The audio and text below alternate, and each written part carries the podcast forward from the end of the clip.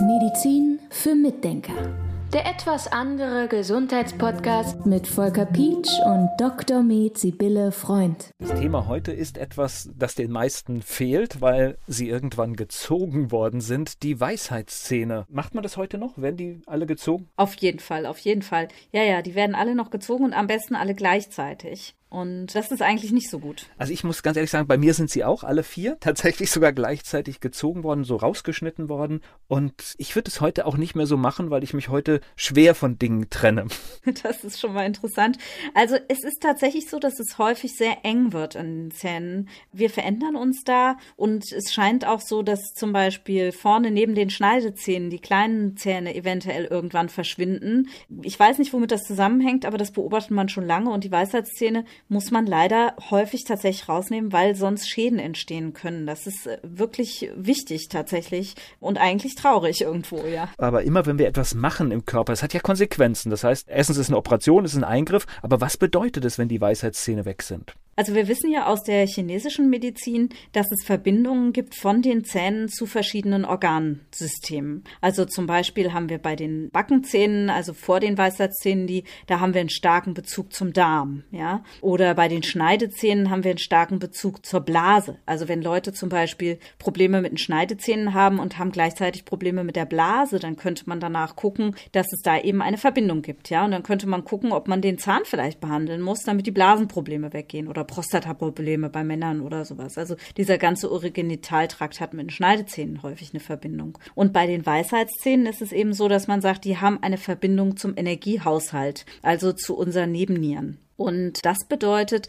dass wenn man die Weisheitszähne alle gleichzeitig rausnimmt, es zu einem Energieverlust danach kommen kann und zu energetischer Schwäche. Das heißt, wir sind jetzt wieder so im Bereich, wenn wir chinesische Medizin sagen, das ist wahrscheinlich nach den modernen Kriterien schwierig, aber es ist natürlich eine jahrtausendlange Erfahrung, die dahinter steckt. Genau, und Erfahrung ist eine der Säulen der evidenzbasierten Medizin. Ich glaube, man kann es gar nicht oft genug sagen, ne? Mhm. Ich werde das jetzt wiederholen, bis das einem zu den Ohren rausquillt. Naja, vielleicht machen wir diesen kleinen Einschub, weil es ist natürlich so, dass zu einer Ärztin, zu einem Arzt kommt jemand mit einem bestimmten Bild und der nächste kommt und hat das ähnliche Bild und die haben irgendwelche Gemeinsamkeiten. Und natürlich über die Jahrzehnte und jetzt bei dieser traditionellen Medizin sogar über die Jahrtausende ist das festgehalten.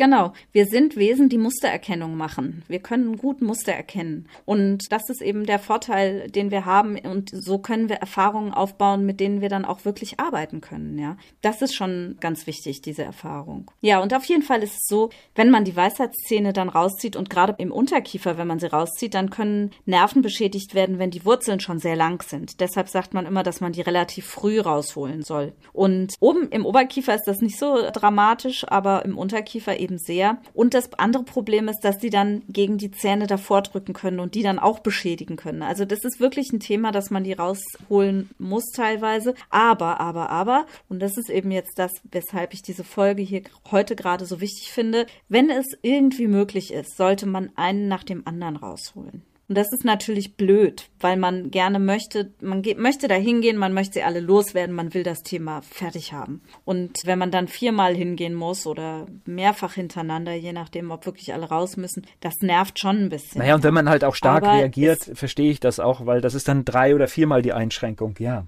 und immer Angst und immer Stress und so, ja. Aber es wäre vom energetischen Aspekt für den Organismus besser, wenn man das nacheinander machen würde und wenn man gegebenenfalls das dann auch nachbehandeln würde. Also, dass man mit Bioresonanz oder EAV oder diesen Methoden danach nochmal dem Körper hilft, energetisch wieder auf die richtige Spur zu kommen, falls man dann schlapp ist. Oder es gibt noch eine andere Möglichkeit, auf die man nämlich auch achten sollte. Es ist so, dass man beobachtet hat, wenn die Weisheitszähne schief liegen, dass diese Menschen dann eher zu Heuschnupfen neigen. Und genauso hat man wohl auch beobachtet, dass wenn man die Weisheitszähne zieht und zu schnell zu viele zieht, dass es dann eventuell eher zu Allergien gegenüber Nahrungsmitteln kommen kann, also zu Allergien gegenüber Milchprodukten. Das sind solche Beobachtungen. Und wenn man zum Beispiel jetzt bei seinem Kind einen Weisheitszahn ziehen lässt oder mehrere ziehen lässt und danach treten auf einmal solche Allergien auf, dann sollte man das dem Therapeuten sagen, der sich damit ein bisschen auskennt und kann das dann auch behandeln. Also mir ist es nur einfach wichtig, dass man so ein bisschen diese Verbindungen kennt und das so ein bisschen im Hinterkopf hat. Das bedeutet jetzt nicht, dass wenn die Weisheitszähne gezogen werden, jemand definitiv irgendwelche Allergien oder Schwächezustände kriegt. Das ist nur eine Option, ja. Na gut, es lohnt sich aber vielleicht trotzdem einfach mal hinzuschauen, weil ich meine, die Behandlungsformen, die ich jetzt von dir da gehört habe, die das vielleicht unterstützen, sind jetzt ja auch keine, die irgendwelche negativen Auswirkungen haben.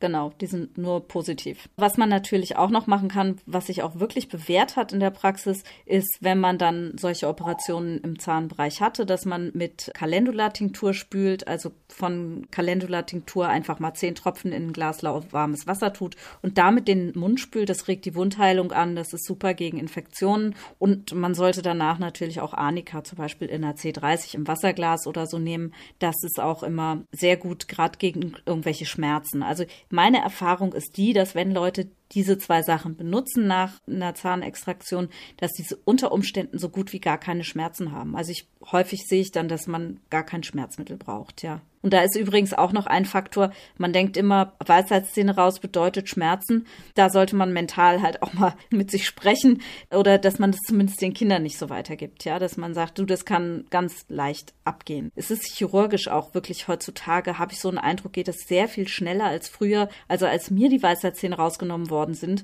da brauchte mein Zahnarzt, glaube ich, eine halbe, dreiviertel Stunde für einen Zahn. Und heute geht es ja wirklich zack, zack, zack. Und das ist natürlich wichtig, dass solche Extraktionen möglichst schnell gehen gehen, weil das bedeutet, dass das Gewebe nicht sehr belastet wird, ja. Medizin für Mitdenker. Der etwas andere Gesundheitspodcast mit Volker Pietsch und Dr. Med Sibylle Freund.